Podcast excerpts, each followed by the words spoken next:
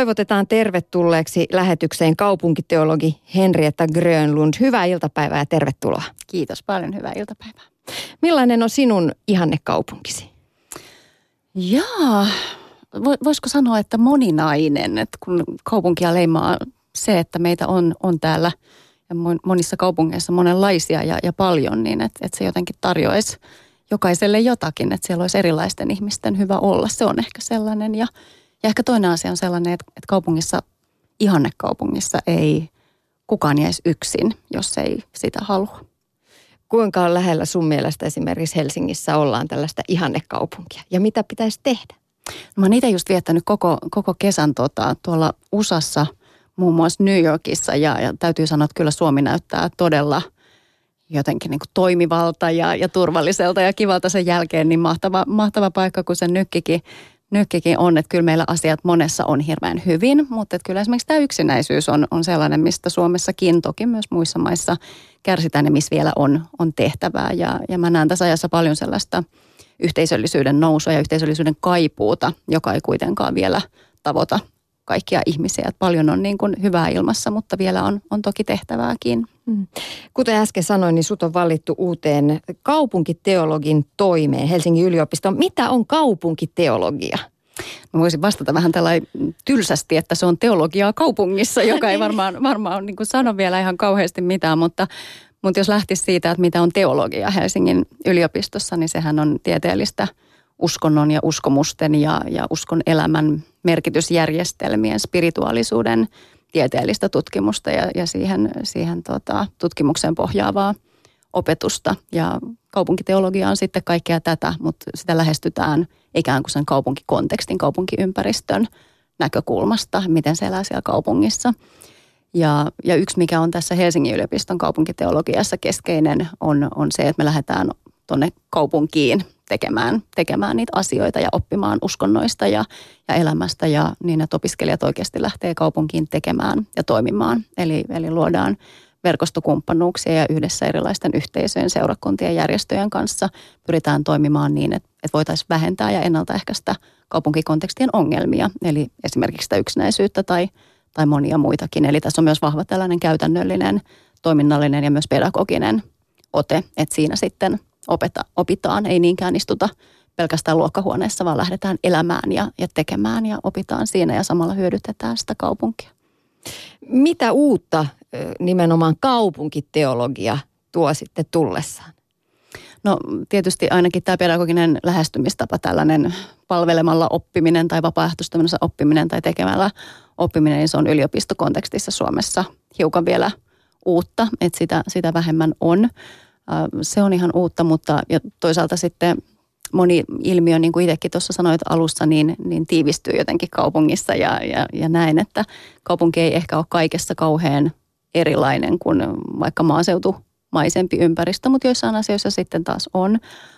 Toisaalta kaupungit ei ole uusi ilmiö, kaupunkeja on ollut hyvin pitkään, mutta kaupungistuminen on hyvin kiihtyvä ilmiö, joka, joka vaikuttaa ja uskontoon vaikuttaa tietysti monella tavalla, että et se just se moninaisuus, mitä kaupungissa on se, että täällä on erilaisia elämäntapoja rinnakkain, erilaisia uskontoja rinnakkain ja uskonnottomuuksia rinnakkain, erilaisia ihmisiä ja, ja täällä on mahdollisuus myös elää aika vapaasti valiten ja, ja yksilöllisesti sen kaiken moninaisuuden keskellä, niin ne on sellaisia kiinnostavia ilmiöitä, jotka ehkä erityisesti kaupungissa korostuu. Ja toki sitten ne kaupungin tuomat lieveilmiöt, ongelmat, yksinäisyys, sosiaaliset ongelmat, mitä täällä on.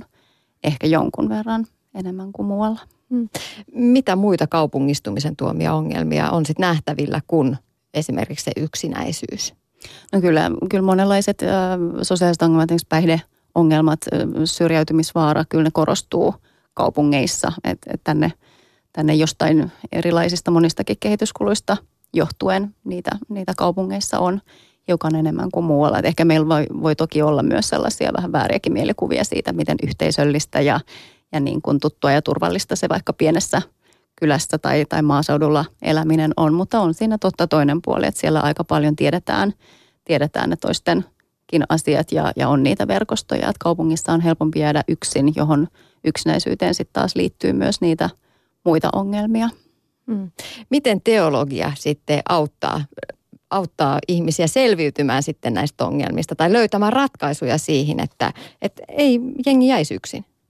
No sit, sitäpä tässä varmaan tullaan, tullaan tutkailemaan, mutta, mutta uskonnothan on niin kuin kautta maailman historian, ihmisyyden historian on ollut kauhean keskeisiä sosiaalisessa toiminnassa, auttamistoiminnassa niin kauan kuin kun on niin kuin ihmisyhteisöjä ollut, niin ihmiset on miettinyt äh, kärsimyksen ongelmaa, sitä miten me eletään täällä keskenämme, millaista on hyvä elämä, miksi me täällä ollaan, mikä on oikein, mikä on väärin, miten myötätuntoa kanavoidaan. Uskonnolliset yhteisöt on ollut kauhean keskeisiä siinä ja ihmisten uskonnollinen ajattelu on ollut kauhean keskeistä siinä, miten me voidaan elää hyvin, me voidaan auttaa esimerkiksi toisiamme. Ja niin myös tänä päivänä kirkko on Suomessakin hyvin keskeinen auttamistyöntekijä ää, kaikkialla maailmassa. Se, että ihminen on uskonnollisesti aktiivinen, niin tilastollisesti lisää sitä todennäköisyyttä, että hän osallistuu vaikka vapaaehtoistyöhön tai lahjoittaa tai on muuten, muuten aktiivinen. Ja, ja tällaiset, tällaiset kehityskulut siellä taustalla on kiinnostavia kaupunkiteologian tutkimuksen näkökulmasta ja sen opetuksen näkökulmasta. Mm. Ö, tässä hankkeessa lähdetään siis ihan konkreettisesti tutkailemaan kaupungille sitä elämää. Opiskelijat lähtevät konkreettisesti, konkreettisesti tekemään työtä. Millaisia, millaisia opintokokonaisuuksia on sitten luvassa? Sitäkin tässä kovasti mietitään. Mä oon tosiaan toista viikkoa tässä töissä ja, ja ensimmäinen kaupunkiteologi nyt, nyt tuolla ja, ja saa näitä pähkäillä, mikä on tietenkin aivan, aivan niin kuin mielettömän hieno mahdollisuus. Mutta kyllä mä toivon, että ne todella on. On sitä, että ollaan siellä kentällä, että lähdetään yhdessä verkostojen, kumppanien, siis järjestöjen, uskonnollisten yhteisöjen, Helsingin kaupungin, muiden kaupunkien, erilaisten virastojen kanssa miettimään niitä haasteita, millä haluttaisiin jotain tehdä, mihin haluttaisiin vaikuttaa ja sitten saadaan opiskelijat sinne yhdessä miettimään ja kehittämään. Käytetään tällaista sanaa nykyään co-creation, eli että lähdetään yhdessä Oikeasti, oikeasti tekemään ja miettimään. Ja tietysti ne ihmiset mukaan ottaen, joiden elämästä puhutaan, joiden alueella vaikka toimitaan tai joiden syrjäytymisvaaraa halutaan jotenkin vaikuttaa tai joiden yksinäistymiseen halutaan jotenkin vaikuttaa. Että opiskelijat lähtee sinne käyttämään luovuuttaan ja innovoimaan yhdessä niiden aitojen verkostokumppanien kanssa. Ja että sitten voitaisiin oikeasti vaikuttaa ihmisten elämään, tehdä tästä kaupungista mekin osaltamme vähän parempaa. Tämä Helsingin yliopiston kaupunkiteologia-hanke on viisivuotinen ja se liittyy kansainväliseen public theology-tutkimussuuntaukseen. Mitä kaikkea tällainen yhteiskuntateologia tutkii? No, kyllä se yhteiskuntateologia lähtee voimakkaasti myös tällaisesta niin kuin oikeudenmukaisuusajattelusta, eli mit, miten uskonto ja, ja yhteiskunnalliset kysymykset liittyy toisiinsa ja jos me vaikka katsotaan Raamattua, niin siellähän Jeesushan oli, oli niin kuin varsin radikaali yhteiskunnallinen toimija, varsin jopa, jopa kapinallinen. Ja, ja Raamattua on tulkittu erilaisista tällaisista voimauttavista traditioista käsin. On feministiteologiaa, on mustaa teologiaa, on queer-teologiaa, jossa niin kuin myös hyvällä tavalla ravistetaan sitten uskontojen historiaa, joka on ollut hyvin patriarkaalista. Ja, ja niin kuin löydetään niitä uusia voimauttavia keinoja, että miten usko ja uskonto voi toimia tällä lailla yhteiskunnallisissa kysymyksissä, millaisia oikeuksia vähemmistöryhmillä voi olla, meistä jokaisella, miten tätä yhteiskuntaa pitäisi kehittää, miten täällä voisi vois elää. Ne on tämän tyylisiä oikeudenmukaisuuskysymyksiä aika paljon. Hmm. Uskonnollisuus on vähentynyt aika lailla länsimaissa ja erityisesti suurissa kaupungeissa näkyy se, että ö, uskonnollisuus on vähentynyt. Miten esimerkiksi evankelis-luterilainen kirkko voisi pitää kiinni edes entisistä jäsenistään, tai siis saati sitten hankkia uusia, tai elää no. tässä ajassa? Joo, tämä on varmaan, varmaan just se, että mä ajattelen, että, että joltain osin ö, uskonnollisuus sillä kun me ajatellaan jotain niin kuin oppijärjestelmiä ja opinkohtia, tai, tai kirkon jäsenyyttä, uskonnollisten yhteisöjen jäsenyyttä, se on vähentynyt ja vähenemään päin, mutta jotenkin mä ajattelen, että ne asiat, jotka siellä on taustalla, ikään kuin tämä ihmisen isot kysymykset, miksi me ollaan täällä, miten tätä elämää pitäisi elää, kuolema, syntymä, rakkaus, kärsimys, myötätunto, nehän on edelleen olemassa ja meistä aika monet niitä aika paljon funtsii, mutta sitten tämä ikään kuin käyttöjärjestelmä, jota, jota niin kuin kirkko edustaa ja monet muutkin uskonnolliset yhteisöt edustaa, niin se on vähän niin kuin kenties jäänyt ajastansa jälkeen ja, ja kirkkohan on niin kuin, vaikka toisaalta kirkko on jäsenensä ja, ja Evlut-kirkkokin on Suomessa tämmöinen demokraattinen yhteisö, missä jäsenet pystyy paljon vaikuttamaan, niin se on kuitenkin hiukan jäänyt kiinni siihen historiaansa ja, ja päätöksentekoketjut on hitaita ja, ja niin kuin muuta. Että mä luulen, että se avain varmaan olisi se, että päästäisiin parempaan vuoropuheluun ikään kuin sen, niiden kysymysten kanssa, mitä ihmisillä on ja, ja sitten niiden sanomien tai, tai ratkaisujen tai näkökulmien kanssa, mitä sitten taas kirkko voi tuottaa. Et mä ajattelen, että se iso haaste on se, että kirkko ehkä todellisuutta enemmän mielikuvissa näyttäytyy sellaisena setämäisenä juttuna, joka niin kuin ylhäältä alaspäin kertoo ihmisille, että miten pitää uskoa ja miten pitää elää, mikä ei välttämättä ole ollenkaan niin kuin arjessa kaikilta osin ollenkaan, ollenkaan totta, mutta ikään kuin se vuoropuhelu, sen etsinnän, sen kanssa, mikä niin kuin kirkon ja uskonnon taustalla, niin oppijärjestelmien taustalla on ne isot elämän kysymykset ja, ja se, että miten niitä voitaisiin yhdessä yhteisössä elää todeksi ja, ja pohtia ja etsiä ja keskustella, niin mä ajattelen, että siinä on varmaan joku, joku juttu ja kovastihan sitä, sitä kirkko ja muut yhteisöt yrittää tehdäkin, mutta mielikuvat ja, ja se historiaan, niin niiden vaikutus on kyllä aika voimakas myös. Tämähän ei ole mikään suomalainen ilmiö, vaan puhutaan ihan laajasti kansainvälisestä ilmiöstä, että Kyllä. uskonnollisuus on vähentynyt erityisesti kaupungeissa. Miksi? Miksi kaupungeissa se vähenee? No kaupungeissa varmaan, toki vähenee muuallakin, mutta kaupungeissa varmaan erityisesti korostuu tämä tietynlainen individualismi, valinnanvapaus, yksilöllistymiskehitys. Me ollaan vapaampia valitsemaan, että me ei enää mennä ikään kuin sen mukaan, että no näin on ennenkin uskottu ja, ja tähän minut nyt kasvatettiin, että näin tämä on, vaan täällä korostuu se moninaisuus, se, että on tarjolla rinnakkain paljon erilaisia tapoja elää, paljon erilaisia tapoja uskoa, paljon erilaisia tapoja suhtautua elämään, ja jolloin niin kun on ehkä vähän vaikea ajatella, että no tämä, mistä mä kuulin, niin se on nyt sit varmaan niin kun automaattisesti se ainoa oikea. Eli se on tietyn tyyppinen ihan tähän aikakauteen liittyvä yksilöllisyys ja, ja kyseenalaistaminen, johon sitten ainakaan mielikuvien tasolla niin uskonnot ei jotenkin pääse siihen vuoropuheluun niin paljon ehkä kuin pitäisi, vaan sieltä tulee just se oppijärjestelmän näkökulma, että, että tämä, tämä pykälä ja, ja tuo opin kohta on nyt niin kuin näin. Ja se on nykyihmiselle kyllä aika vaikea niin kuin nielasta sellainen kokonais, kokonaisuudessaan, että okei, tämä nyt on sitten varmaan se, että se vaatisi sitä vuoropuhelua enempi. Ehkä sellainen joku yksilöllisyyden hakeminen näkyy, tai individualismi näkyy myös siinä, että monesti on törmännyt myös semmoisiin argumentteihin, että et joo, kyllä mä uskon, mutta mä en usko niin kuin kirkko sanoo. No tämä on just se pointti, kun sanoit, että uskonnollisuus on vähentynyt, niin just, että et onko se vai, vai onko niin kuin se, että me kyllä, kyllähän suurin osa, kun tutkitaan vaikka Suomessa ihmisten, ihmisten niin kuin spirituaalisuutta tai hengellisyyttä tai uskonnollisuutta, niin suurin osa kokee, että uskoo johonkin. Että hyvin harva on, on niin kuin jotenkin vakaumukseen ateisti, että mitään, olen varma, että mitään ei ole, mutta että just se ajatus, että sitten jos uskoisin niin kuin kirkko opettaa, niin pitäisikö mun sitten uskoa kaikki niin kuin alaviitteen alaviitteet sieltä, että juuri näin se on. Eli me etsitään sitä omaa tapaamme ja, ja niin kuin omaa merkitysjärjestelmäämme tässä ajassa. Niin, käsitehän on uushenkisyys, eikö niin? Että puhutaan siitä, että ollaan u- uushenkisiä. Kyllä. Niin ennen, mä ehkä vähän nyt yksinkertaistan, että ennen uskottiin Jumalaa ja turvattiin siihen. Ja tänä päivänä se on, että mä uskon itseeni. Ja, ja turva tulee sitten voimakivistä tai lenkkipolulta tai siitä, mitä minä syön. Kyllä, kyllä ehdottomasti näinkin ja se on varmasti osa sitä, osa sitä etsintää. Että sit voi kysyä, että tuleeko se turva sieltä sitten lopulta ja, ja kenelle tulee. Joillekin varmasti tulee ja kaikki ei sitä ollenkaan kaipaa ja, ja ihmisillä on erilaisia tarpeita toki, toki mutta ehkä ja se individualismikin voi olla sitä, että, että se turva tulee vielä ulkopuolelta, se tulee Jumalasta tai jostain korkeammasta voimasta, mutta juuri minun tavallani, juuri minulle oikealla, oikealla yksilöllisellä tavalla, mikä sitten toisaalta kyllä sopii ihan hirveän hyvin monien uskontojen niin kuin perinteiden kanssa, joissa, joissa esimerkiksi joogat tai, tai mindfulnessithan ammentaa sieltä ja myös kristillisessä traditiossa on hyvin paljon tällaista individualistista niin kuin spirituaalisuutta ja elämyksellisyyttä ja, ja riittejä ja henkilökohtaista jumalasuhdetta vaikka omassa rukouksessa tai hiljentymisessä, että, että sinänsä monesti ne on hyvinkin synkassa, mutta ihmisten mielikuvat niinkään ei. Niin on se vähän trendikkäämpää kuitenkin sanoa, että joo, mä tota... mulla on tämä mindfulness kuin se, että mä vetäydyn rukoilemaan.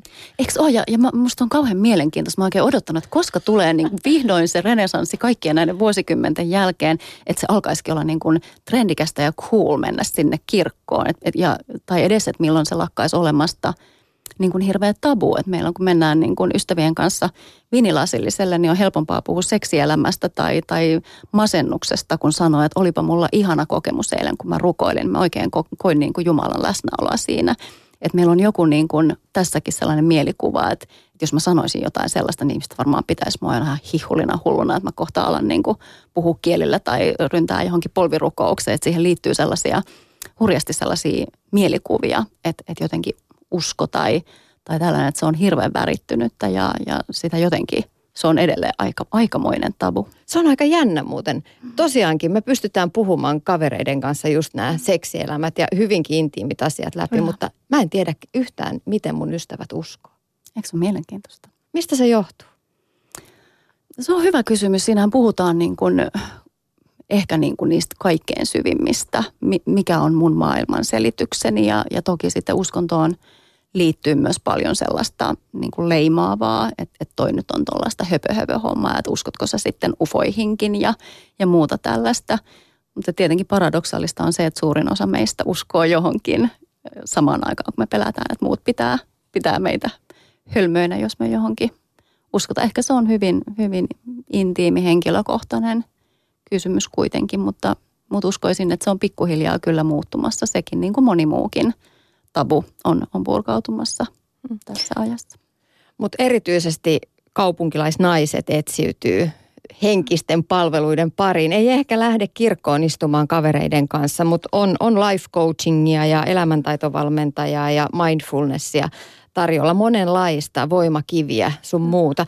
Minkä takia ihmiset kokee saas tyhjyyttä, että he haluaa täyttää tällaisella jonkun mielestä sitten toisaalta vähän humpuukilla? Mm. Kyllä mä ajattelen, että se on just se, että siellä on ne elämän isot kysymykset. Nehän ei ratkee, niin kuin nämä yliluonnolliset kysymykset, niin kuin millään. Ei ne eikä ratkee näillä uskonnoilla ja keinoillakaan, mutta ne tarjoaa sentään selityksiä ja, ja jossain vaiheessa lasten saamisen myötä tai kriisien myötä viimeistään useimmille meistä herää ne herää ajatukset, että miksi me ollaan täällä, onko täällä kaikella joku tar- tarkoitus, ohjaako mun elämääni ehkä joku, miten mun pitää suhtautua kärsimykseen, jota mä koen, jota mä näen. Ei kai vaan voi olla niin, että tämä kaikki olisi vaan sattumaa tai ne hienot spirituaaliset pyhän kokemukset, vaikka, vaikka kun saa lapsen tai tai on joku upea hetki luonnossa tai, tai tuntee syvää rakkautta jotain toista ihmistä kohtaan tai tulee autetuksi silloin, kun itse kokee kärsimystä. Suurin osa suomalaisista, kun me ollaan tutkittu asiaa, niin, niin kokee esimerkiksi pyhyyden kokemuksia ja me etsitään niihin vastauksia. Mun oman näkökulmaan elämä jää, ehkä mä ajattelen, että jäisi aika ohueksi, jos, jos mä ajattelisin, että ei olisi ollenkaan näitä syväkysymyksiä. Mun mielestä siinä on ollaan jossain elämän ytimissä ja niihin etsitään eri lailla vastauksia. Mindfulness voi tarjota vastauksia ja life coachit voi tarjota vastauksia. Uskonnot tarjoaa omanlaisia vastauksia ja, ja joskus jo pelkästään se etsiminen on aika tärkeä prosessi, vaikkei niitä ihan valmiita vastauksia koskaan löytyisikään. Ja harvoin löytyy. Mm. Mutta monille meille plus miinus kolminelikymppisille kirkon, evankelis-luterilaisen kirkon kieli ja tyyli on jotenkin vieras. Mm. Siis tuntuu, että pitäisi olla sellainen permanentattu lyhyt tukka, että istuisi paremmin siihen kirkon penkkiin ja se koko armon ilosanoma jää kauhean vieraaksi. Mm. Tunnetaan paremmin oikeasti monissakin piireissä hindulainen tapa hiljentyä ja buddhalainen tapa meditoida kuin se oma, oma Evlut-kirkon sanoma, vaikka kuuluttaisi jopa kirkkoonkin. Mitä, mitä evankelis-luterilainen kirkko voisi tehdä, jotta se tavoittaisi ihmiset paremmin? Varmaan kuulla niitä ihmisiä ja, ja mahdollisimman paljon saada ihmisiä mukaan itse tekemään sitä toimintaa ja, ja niin kuin luomaan sitä hengellisyyttä. Ja toki tällaista tapahtuukin paljon. Että kyllä tämä koko niin kuin auttamistoiminta, mihin, mihin kaupunkiteologiakin linkittyy ja nämä oikeudenmukaisuuskysymykset, niin nehän on sellainen yhdistävä kieli. Että se on suurin osa suomalaisista sanoo, että he kuuluu kirkkoon yksi keskeinen syy on se, että kirkko tekee niin paljon hyvää auttamistyötä ja kirkko on se ainoa iso juttu, joka on niiden puolella, joiden puolella ei ole enää kukaan muu, joka ottaa ne turvaverkon läpi pudonneet ja mistä saa niissä elämän isoissa kysymyksissä nimenomaan saa apua ja, ja tukea monenlaisissa. Et siinä on joku sellainen ihmisen syvä merkityksen kieli, joka on sama kuin, kuin kirkolla. Mutta mitä muuta se sitten voisi olla kuin vaikka sitä vapaaehtoistoimintaa tai, tai auttamistoimintaa, niin, niin kyllähän monenlaista ihmiset on tehnyt itse. Meillä on Tuomas messua, missä ihmiset, vapaaehtoiset itse tekee sitä messua, eri-ikäisiä, myös nuoria ihmisiä paljon mukana, missä korostetaan sitä mystiikkaa ja, ja symboleja enemmän ehkä kuin opillisuutta tai, tai saarnoja. Siellä voi olla, olla tuota Mikael Jungner tai Tuomas Nevanlinna pitämässä niin sanottua saarnaa eli puhetta ja se voidaan tehdä keskustellen ja, ja siellä on stoppakeittiötä ja, ja on monenlaista tai, tai sitten se voi olla viini ja virsi iltaa, mihin jokainen tuo pullon viiniä tai palan juustoa mukanaan ja, ja sitten hengaillaan ja lauletaan välillä virsiä ja juodaan hyvää, hyvää viiniä. Et ikään kuin sellaisia yhdessä olemisen ja, ja pohdiskelun tapoja tai aikuisten rippikoulu, missä saa taas jutella niistä kiinnostavista kysymyksistä ikään kuin luvallisessa ympäristössä, kun siellä illalla viinilasillisen äärellä omien kavereiden kanssa se on tabu, niin on joku paikka, missä saa niitä, niitä pohdiskella. Kyllä näitä asioita tapahtuu, mutta pitäisi jotenkin vielä, vielä varmaan enemmän löytää niitä siltoja, millä, millä tavalliset kirkon jäsenet ja, ja kirkosta kiinnostuneet pääsis luomaan itse sitä toimintaa ja miten heidät saataisiin kiinnostuneet. Kyllä kirkko on kovasti kokeillut kaikenlaista, niin kuin kirkko on mukana hirveän paljon netin erilaisilla keskustelupalstoilla ja, ja yrittää tällaisia osallistavia asioita tehdä, että oikeasti ihmiset pääsis kertomaan, mutta se on tietysti pitkä prosessi, että meillä on hyvin pitkä oppijärjestelmä ja, ja dogmi historiaa ja, ja monenlaista historian painolastia kirkolla siellä, joka, joka siihen vaikuttaa. Puheen iltapäivässä vieraana on kaupunkiteologi Henrietta Grönlund. Joo, kau- paljon tapahtuu hyvääkin kirkon piirissä, Evlut kirkon piirissä, äh, monenlaisia tapahtumia, mutta sitten on myös seurakuntia, joissa tuntuu, että eletään aika lailla jossain pimeällä keskellä. Ihan nyt sanon näin niin kuin törkeästi jopa joidenkin mielestä, mutta siis todella vanhakantaisia mm. kommentteja. Ja se saattaa sitten pilata monen kirkkosuhteen moneksi vuodeksi, kun onnistuu pääsemään oikein, oikein kunnon saarnan pariin. Kyllä, meillä on, meillä on monenlaista, monenlaista kirkon sisällä. Kirkko käsittää tosiaan yli neljä miljoonaa suomalaista, että sinne aika paljon kaikkea mahtuu. Ja, ja niin kuin yhtä monenlaista hiihtäjää kuin ulkopuolellakin. Ja tämä sama koskee tietysti kirkon työntekijöitä. Että siellä on hyvin monenlaisia näkökulmia. Ja silloin kun puhutaan niin valtavan henkilökohtaisista ja aroista asioista, niin kyllähän se silloin tulee lähelle, kun tapaat just sen työntekijän, joka sun silmässä just vaikka kuitenkin edustaa sitä kirkkoa. Ja sieltä tulee jotain tosi tuomitsevaa tai, tai epämiellyttävää omien arvojen vastaista jopa. Niin, niin näin se vain on. Kirkossa on. Sinne mahtuu monenlaista. Niin, kyllä meitä monenlaista mahtuu tähän Suomen maahan. Mutta monella ö, aikuisella näitä uskonasioita vastaan sotii myös niin sanotusti tieteellinen ajattelu. Mm-hmm. Mitä sä itse ajattelet, kuinka tiede ja uskonto sotii toisiaan vastaan? Miten sä selität Joo. ristiriidat? Joo, kyllähän ne sotii silloin, silloin just kun uskontoa tarkastellaan sellaisena jonkunlaisena maailmanselitysoppijärjestelmänä, mitä se on toki ollut niin kuin pitkän osan historiaansa, että jos uskonto, sellaisiakin uskonnollisia yhteisöjä on, jotka vaikka sanoo, että, että maailma on luotu kuusituhatta vuotta sitten ja, ja niin kuin alkuräjähdys ei ole totta, vaan, vaan niin kuin luomisoppi löytyy raamatusta tyyppisesti, niin silloinhan siinä on ristiriita, mutta et kyllähän niin kuin Evlut-kirkossa esimerkiksi aika, aika lailla niin sitä ristiriitaa sinänsä ei oikein käsittääkseni enää ole, että et kirkko ei kiistä tällaisia tieteellisiä faktoja, vaan puhutaan ikään kuin kahdesta eri tason asiasta. Et tiede ei puutu siihen, että onko se Jumala nyt olemassa vai ei. Tällaisia kokeita ei, ei niin kuin tehdä ja, ja se on niin kuin eri kategoria. Ja, ja sitten taas ne on just niitä kysymyksiä, mihin uskonto pyrkii vastaamaan. Miksi me ollaan täällä? Ää, miltä rakkaus tuntuu? Mitä, mitä on armo? Et, et siinä puhutaan vähän niin kuin erilaisista maailmoista, mutta toki kirkon historiassa ja monien uskontojen historiassa ja myös tässä päivässä ne edelleen on, on ristiriidassa. Et meillä ehkä luterilaisessakin ympäristössä korostuu tämä tietyn tyyppinen tällainen niin kuin opillisuus ja oppijärjestelmien ja, ja maailmanselitysten näkökulma, vaikka uskonnossa on niin hirveän paljon muutakin. Siellä on ne elämykset, siellä on ne rituaalit, siellä on ne riitit, siellä on ne tunteet. Eli, eli meillä ehkä vähän ylikorostuu tämä jonkunlainen opillinen puoli, josta siis monille sitten voi tulla se ajatus, että, että se olisi ikään kuin ristiriidassa tieteen kanssa, vaikka tänä päivänä niin ei niin paljon ole. Hmm. Sä äsken mainitsit viiniä ja virsiä illan. Tykkäätkö itse laulaa virsiä? Tykkään, musta se on aivan ihanaa. Yhteislaulu on, on, se on hienoa. Mikä virsissä on ihanaa? Si- siinä yhdessä laulamisessa on jotain, sitä tähän tutkimus, tutkimustietoakin, että yhteislaulut, kuorossa laulavat ihmiset on terveempiä kuin muut. Että siinä on jotain, mikä menee jonnekin aika alkukantaiseen ja, ja niin kuin joku, mua miellyttää myös kovasti tällainen niin kuin historiallinen jatkumo, että et lauletaan niin kuin niitä sävelmiä ja, ja sanoja, joita on laulettu niin, niin pitkään, tai vaikka vanhat kirkkomusiikin niin kuin sävelkulut ja ja sävelsoinut, niin siinä on jotain hirveän hienoa liittymistä sellaiseen vuosisataiseen, vuosituhantiseen jatkumoon. Niin kuin uskonnossa tietysti kaiken kaikkiaan. Moni meistä arvostaa sitä, kun menee Etelä-Euroopassa vanhaan katedraaliin ja, ja miten siellä on mystinen, hieno, jopa, jopa pyhä joillekin tunnelman. Mä ajattelin, että siinä virsien laulamisessa on jotain sellaista samanlaista. Ja sitten jos saa vielä vähän viiniä juoda siinä samalla, niin mikä sen mukavampaa? Niin sitten se voi olla, että aika monikin yltyy laulamaan. Mun mielestä nimittäin virsiä on kamalan vaikea laulaa, jos esimerkiksi nyt olin kesällä rippi, äh, rippimessussa ja siellä piti sitten laulaa, niin kun sitä lauletaan niin kauhean korkealta. Mm. Voisiko sulla antaa jotain vinkkejä tällaiselle mm. huonolle virsien laulajalle?